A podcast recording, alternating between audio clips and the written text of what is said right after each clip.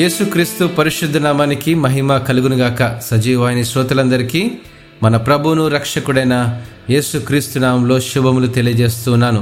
అయ్యో అలా జరగకుండా ఉంటే అనే పాఠ్యభాగాన్ని అనుదిన వాహినిలో నేడు మనం అధ్యయనం చేద్దాం.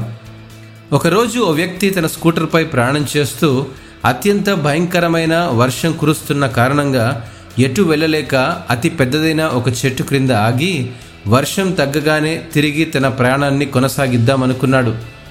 భయంకరమైన వర్ష సమయాల్లో పెద్ద పెద్ద చెట్ల క్రింద నిలిచి ఉండడం ప్రమాదకరం. పిడుగులు పడే ప్రమాదం ఎంతైనా ఉంటుంది. అలా అనుకున్నట్టే జరిగింది. అనుకోకుండా ఓ పెద్ద పిడుగు పడడంతో ఆ చెట్టు కొమ్మలు విరిగి అతని మీద పడేసరికి తీవ్ర గాయాలతో బయటపడ్డాడు. ఈ సంఘటన నా జీవితంలో నేను వీక్షించిన ఒక అనుభవం. తరువాత ఆ దుర్ఘటన గురించి ఆలోచించినప్పుడల్లా ఒకవేళ అతడు అక్కడ ఉండి ఉండకుండా ఉండవలసింది, అయ్యో అలా జరగకుండా ఉంటే బాగుండేది అని అనుకుంటూ రెండవ మారు మనలను మనం ప్రశ్నించుకునేలా కష్టాలు మన చక్రంలా మనల్ని చుట్టుకుంటాయి. త్రాగుబోతులతో నా కుమారుడు స్నేహం చేస్తున్నాడని ముందే తెలుసుంటే, క్యాన్సర్ ఉందని ఇంకా కొంచెం ముందే తెలుసుకొని ఉండుంటే, ఇటువంటి ఊహించని కష్టము వచ్చినప్పుడు మనము దేవుని మంచితనాన్ని ప్రశ్నిస్తాము. వారి తమ్ముడు చనిపోయినప్పుడు మరియా మార్తల్లాగా నిస్పృహ చెందవచ్చు.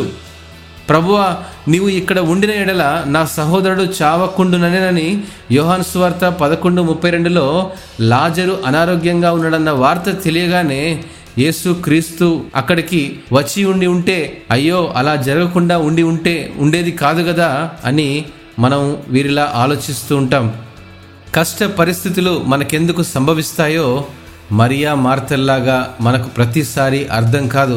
అయితే మరింత ఉన్నతమైన ఉద్దేశము కొరకు ఇవన్నీ దేవుడు జరిగిస్తున్నాడన్న గ్రహింపుతో మనము నెమ్మది పొందవచ్చండి. ప్రతి పరిస్థితిలో నమ్మదగిన ప్రేమ కలిగిన దేవుని జ్ఞానమందు విశ్వసించవచ్చు. వెలుగులో దేవుణ్ణి విశ్వసించడం కంటే చీకటిలో దేవుని నమ్మడంలో గొప్ప అనుభవం ఉంది. విశ్వాసం అంటే అదే. ఇటు మాటలను దేవుడు ఆశీర్వదించునుగాక. ఆమెన్.